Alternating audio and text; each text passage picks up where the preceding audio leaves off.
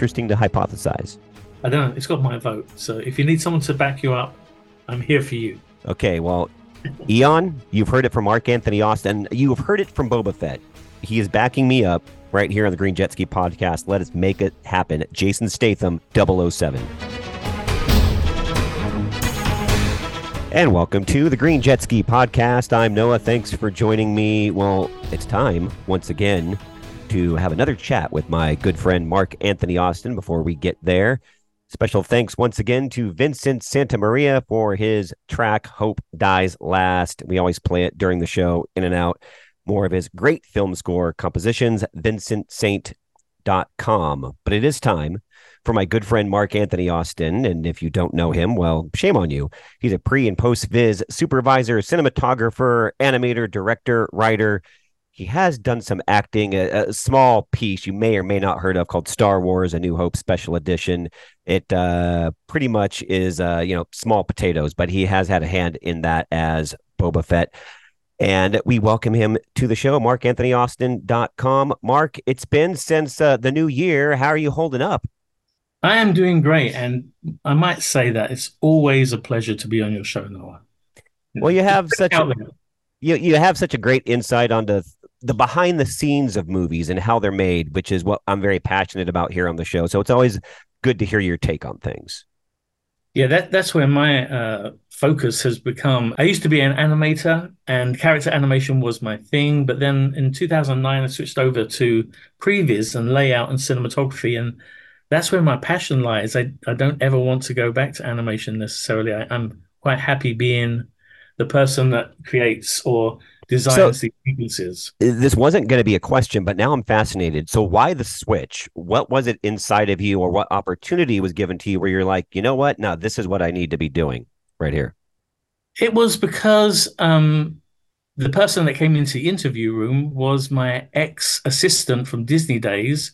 Mm-hmm said he started his own company called The Third Floor, and would I like to join it and do previs? And I said to him, "What the hell is previs?" And he described to me what it was: pre-visualization. In other words, uh, it's taking the client's client's vision and showing it to them ahead of production or construction start. Which helps a great deal, by the way. It's it saves money. It saves money. It's like doing a, a blueprint before you build a house. Mm-hmm. It saves time and money. It's like doing a charcoal sketch before you do an oil painting.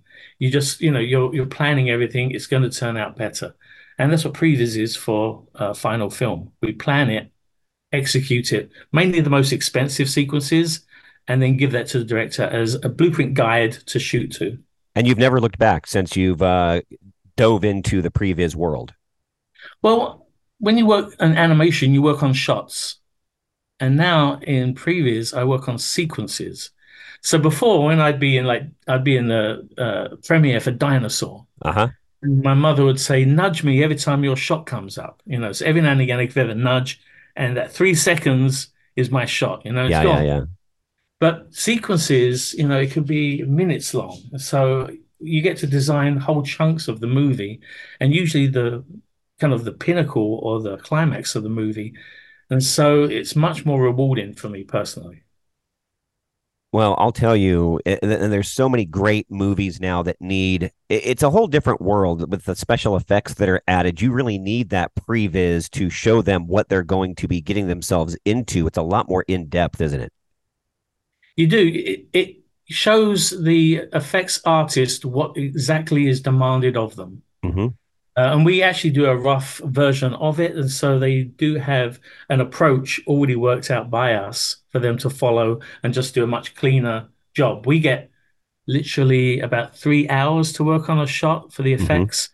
They get a week to work on the effects. So, How difficult was it for Star Trek Beyond? This is off the cuff because I remember seeing that. It's still my favorite of the three movies, which people dogged it, and I don't know why. But that sequence where you have like just all those mini craft they're coming at the enterprise destroying it is so complex. How how complex was the previs for that? The, the previs was unbelievably complex. Um, even at low res there was so many of those tiny ships. We called them the swarm. The swarm yep. And uh, it was a nightmare. It was something that you switched off in the computer until it was time to render because it slowed everything down so much. It really looks great on screen, though. The finished product is amazing. Yeah, they wanted to, if you watch kind of like uh, flocks of birds, they do this thing called cumulation. And they wanted the swarm to be kind of have this cumulation where they're appearing like they were one being moving, you know, through space. Uh, I think we, I think we pulled it off really well, but that was somebody else's expertise. My, my, that was background really to the stuff I was doing. I was destroying the Enterprise. and that's the, I mean, it's like, okay, I'm excited about this. I have this great project, but I'm destroying the Enterprise. I don't want to do that.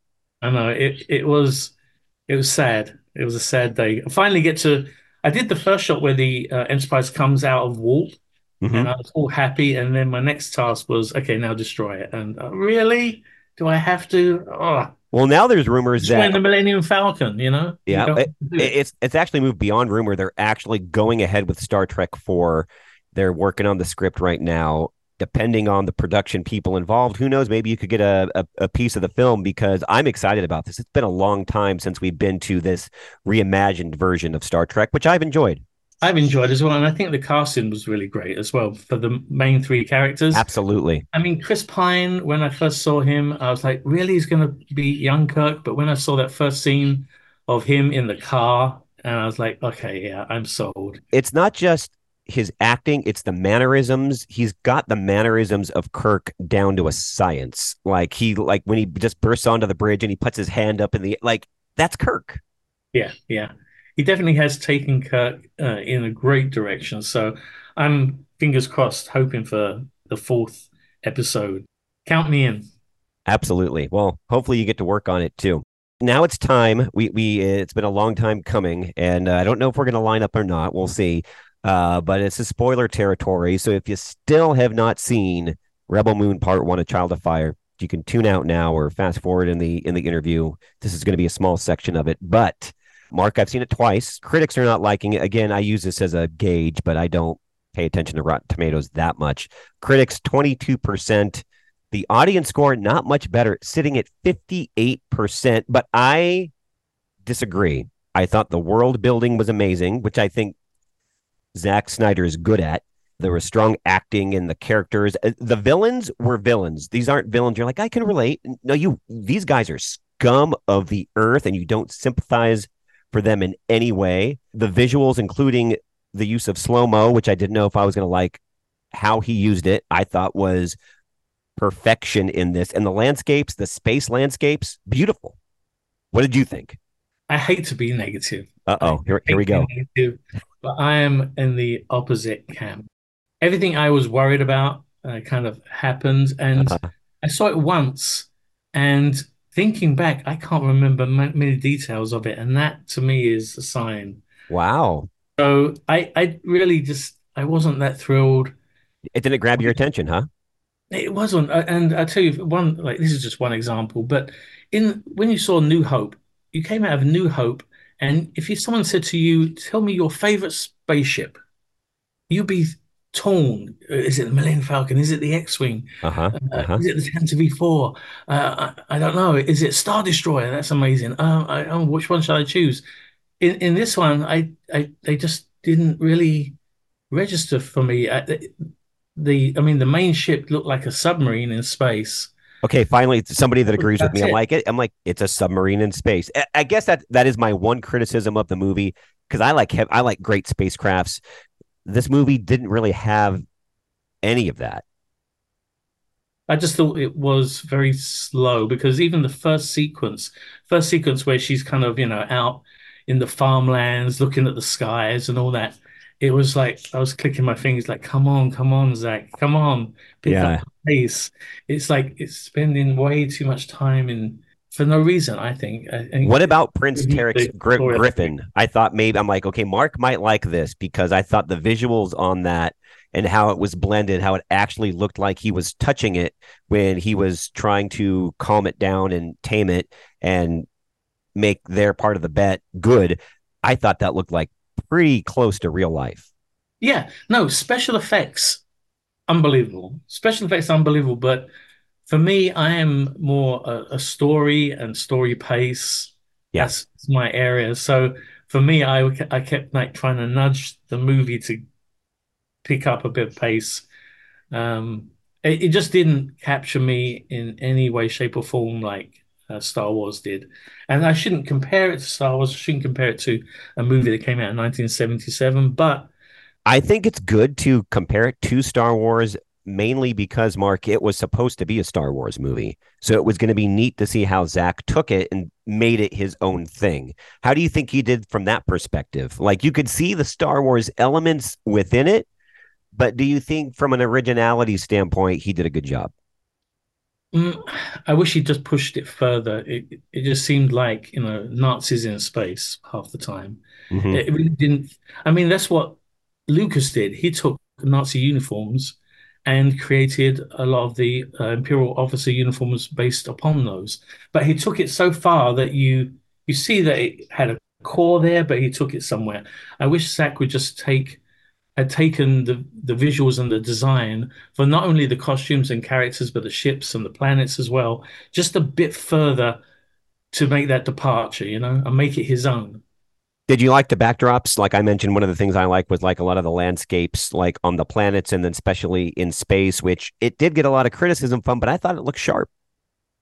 As I said, I'm not holding back on the fact that it looked great because it did. It looked amazing. And uh, I just wish the story had backed it up because, in my view, this is an example of it doesn't matter how good the visuals are, if the story isn't there, then for me, the movie isn't working as good as it should or could be.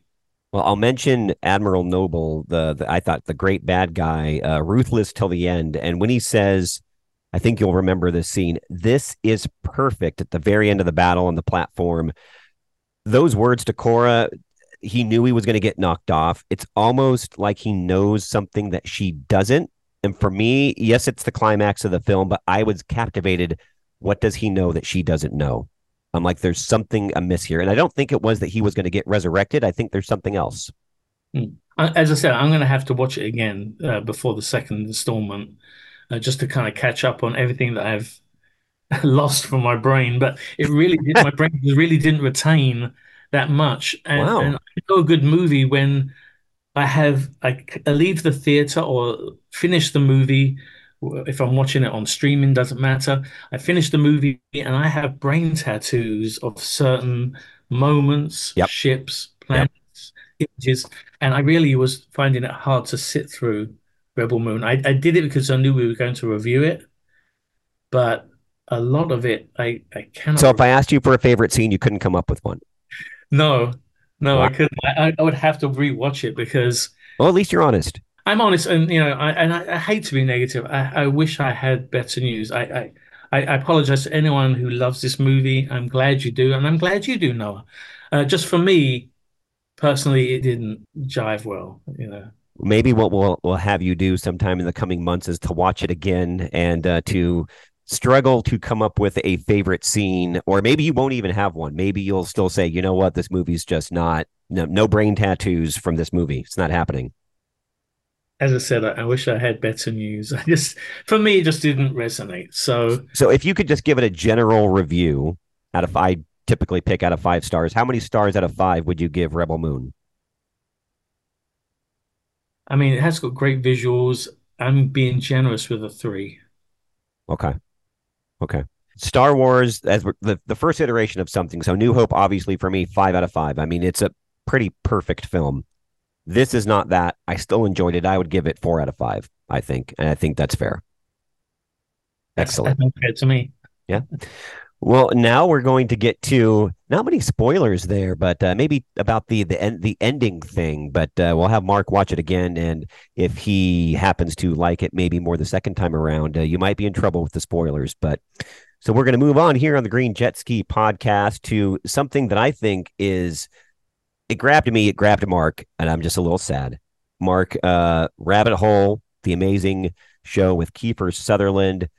Uh, it has been canceled. I mean, there is an official word, but it's very minimal at best because a representative for Paramount Plus according to an article I read on a Hiptoro, says that the company and the platform extended courteous thank yous to the cast and crew, but they refrained to explain why these shows. There was also another show as well uh, back in October. They're canceled. They're not going to see a season two. I liked it, and I I thought that the it wasn't 24. It was something fresh. It shows that Kiefer Sutherland can still bring it. Charles Dance was just amazing, and I really wanted to see a second season of this show. I, am in, in, agreement. I really was hoping there'd be a, another one because for me, I was kind of questioning it until the very end, and then everything came together that last episode. I remember that you were like a little down and like the like I was the, not not the finale, but like there was three episodes in a row. You're like, I don't know if this is doing it for me.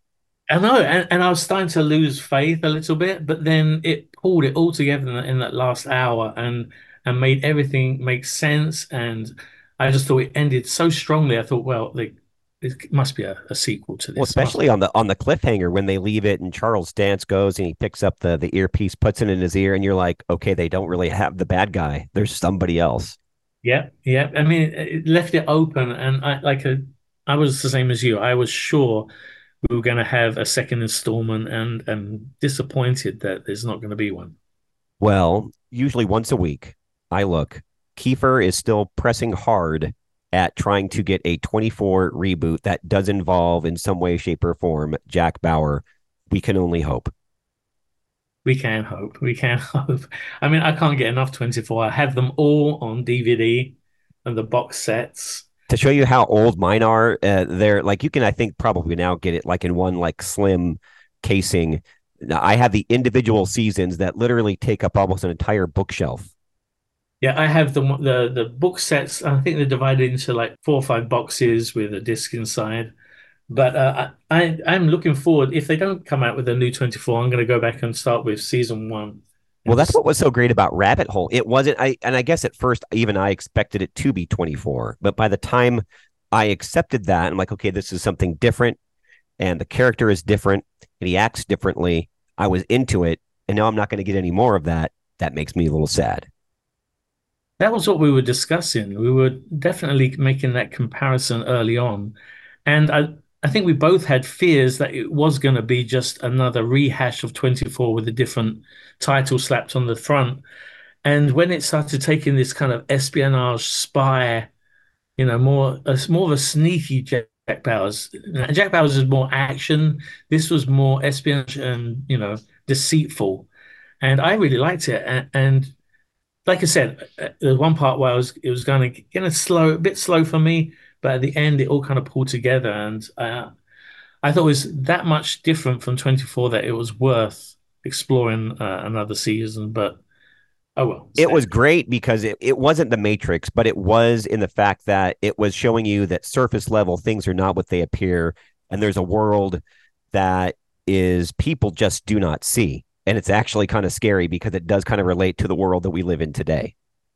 It does. It was a bit more scarier than 24 because 24 you can kind of distance yourself from it and think, oh, it's just fiction. But this was touching on real values that you encounter day to day. So Paramount is there's talk they might be sold. They're, you know, not doing as well as they would like to.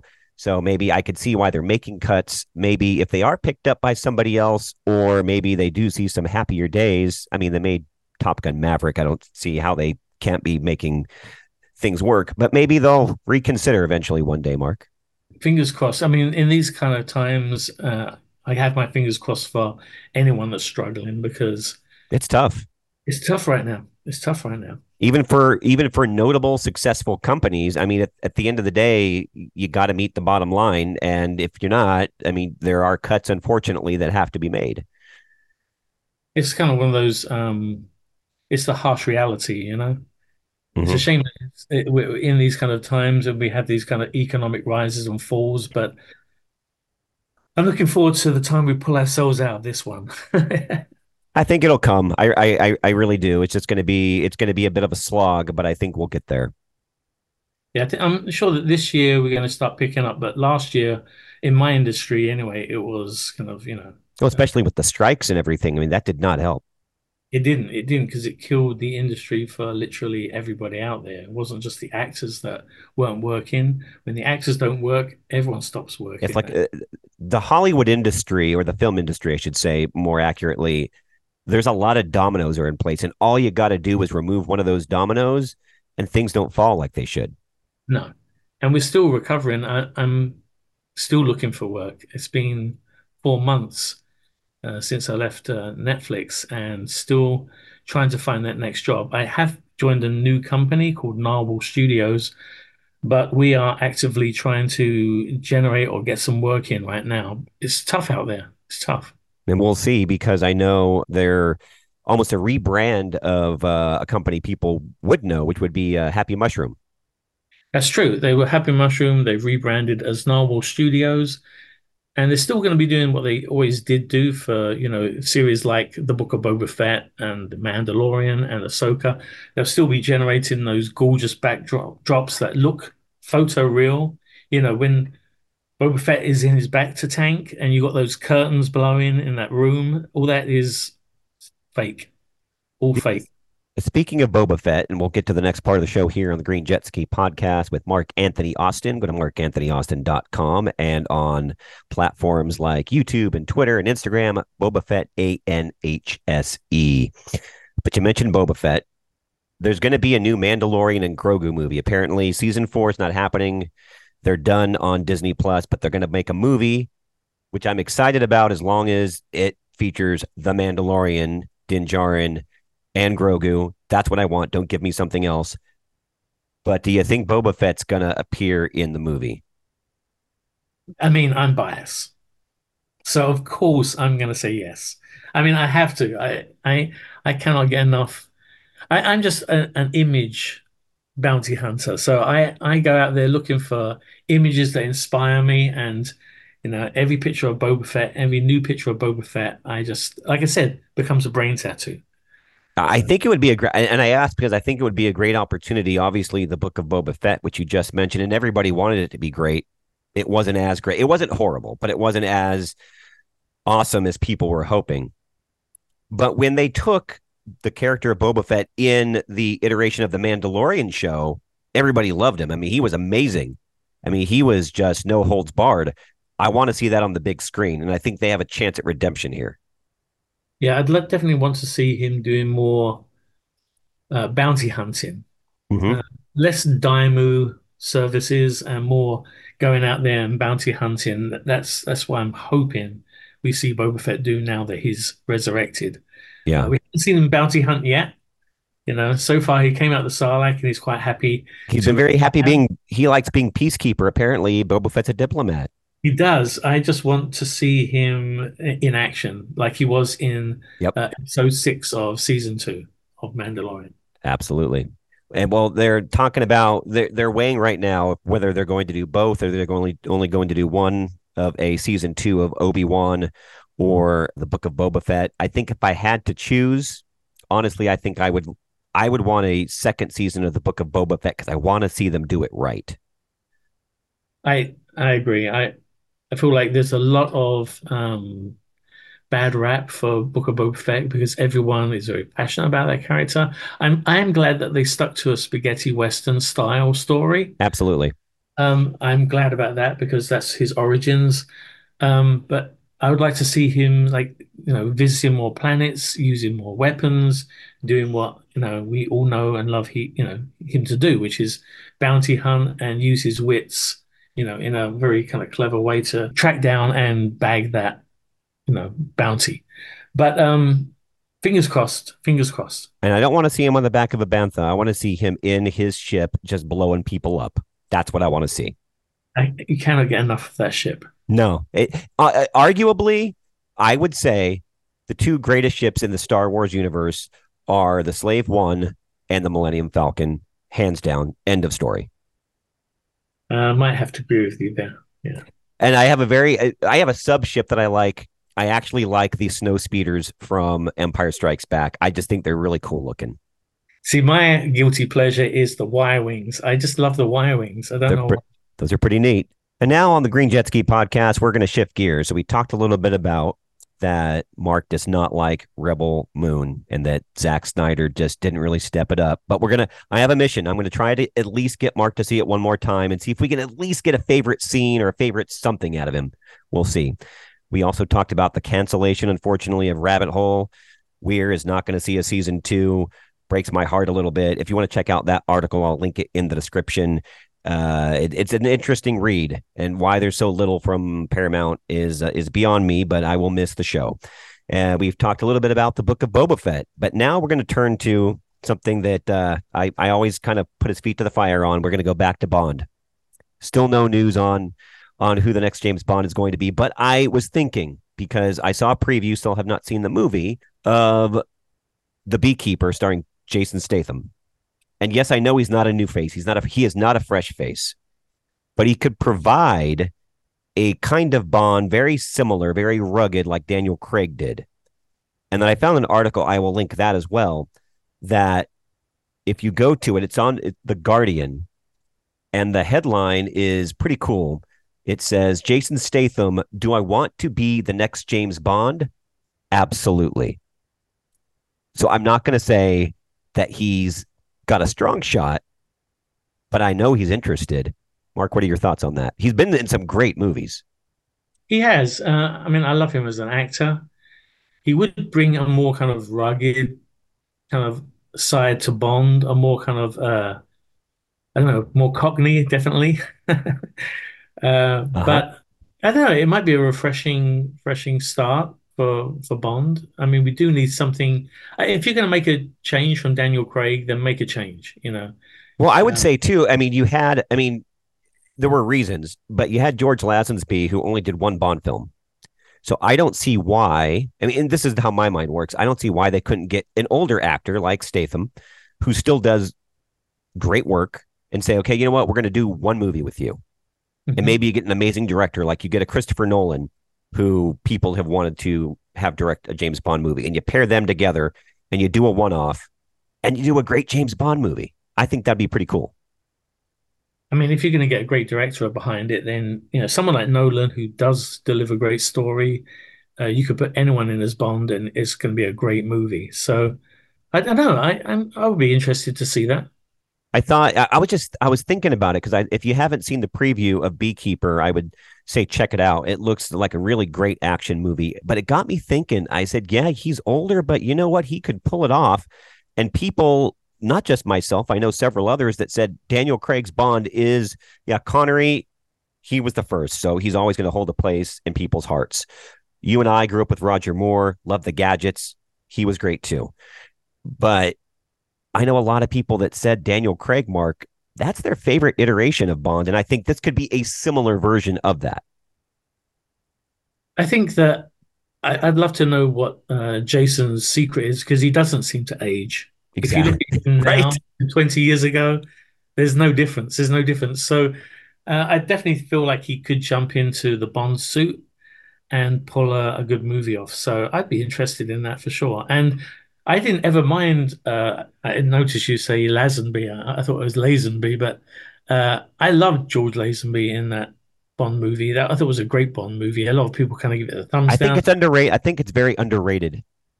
I think it's a great one. I think it's a, a great, great movie. It's different, has its own style and, and feel, but I was entertained from beginning to end. So I wouldn't mind if they did a one off with uh, Jason, not at all. Yeah, George Lazenby, you're correct. So I misspoke. But uh, no, and then you had Telly Savalas as Blofeld, which was an amazing casting.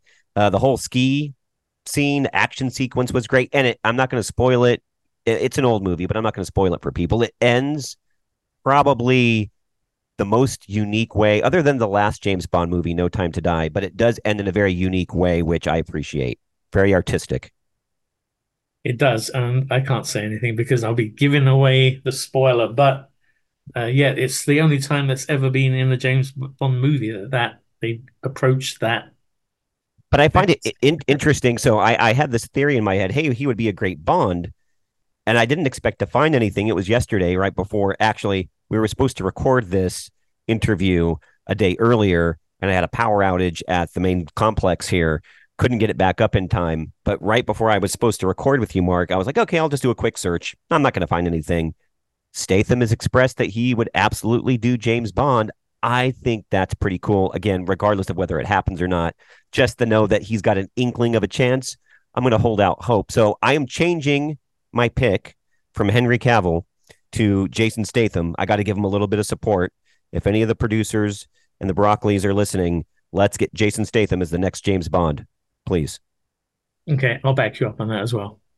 Oh wow! So you're gonna? So are you changing your pick as well?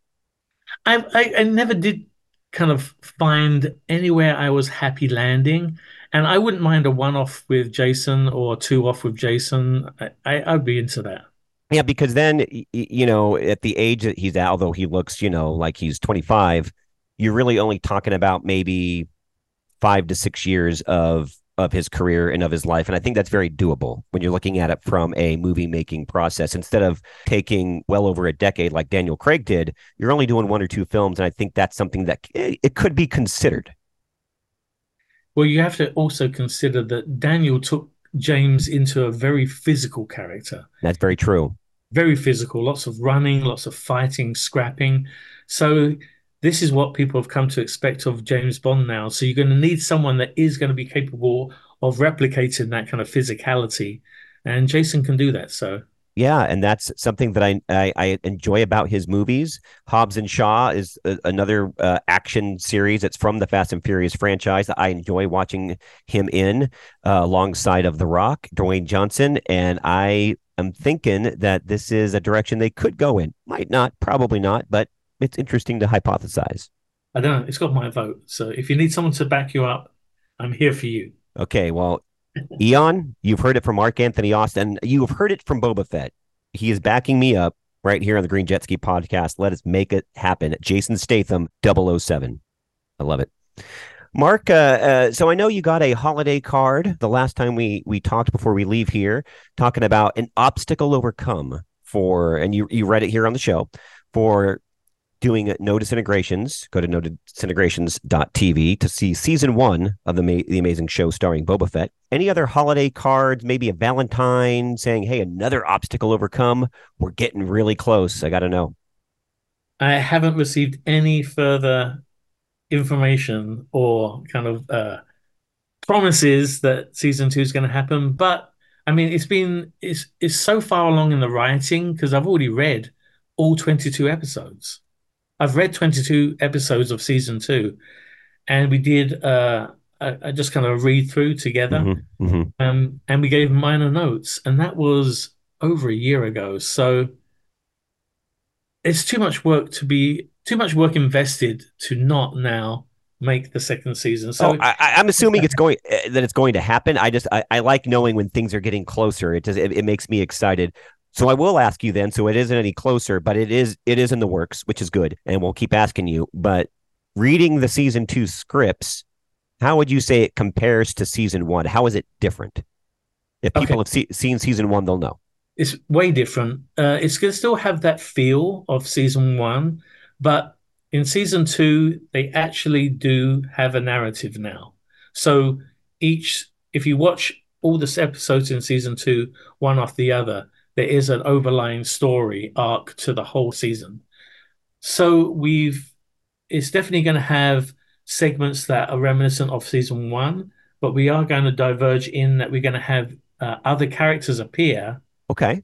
In certain episodes in season two, so you nice. might see some other characters, not just Boba Fett, but he might be actually talking to somebody, and you see them on the uh the you know very cool transmission screen.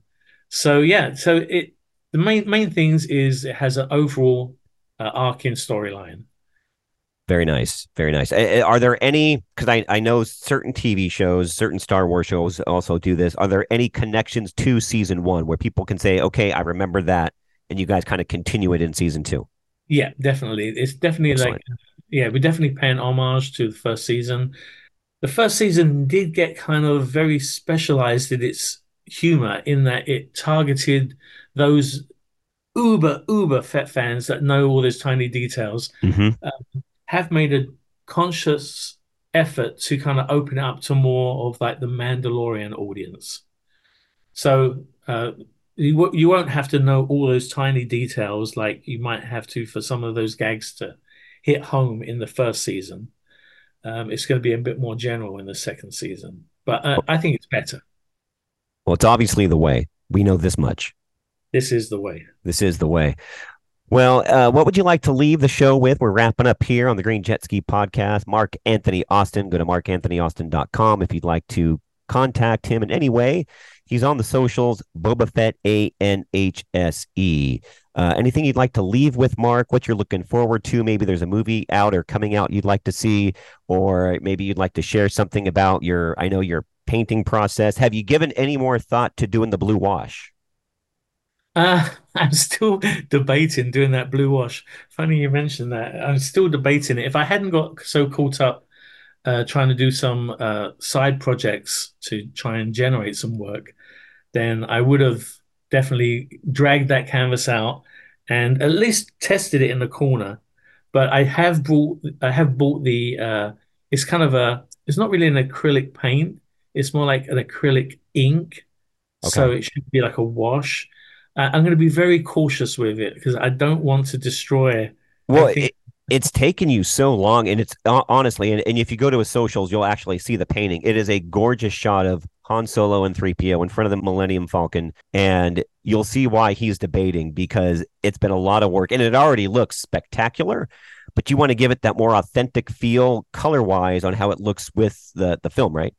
Yeah, yeah. The, the film has this nice blue kind of tinge to all of the Hoth scenes, especially the interior Hoth scenes have this nice blue kind of feel.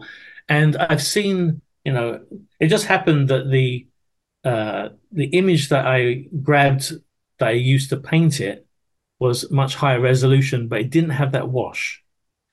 And so the less, you know, the lower resolution image I had had that nice feel, but it didn't have the detail I needed to paint it. So yeah, I am definitely still considering, but it should happen soon. And when it does, I would definitely post that online.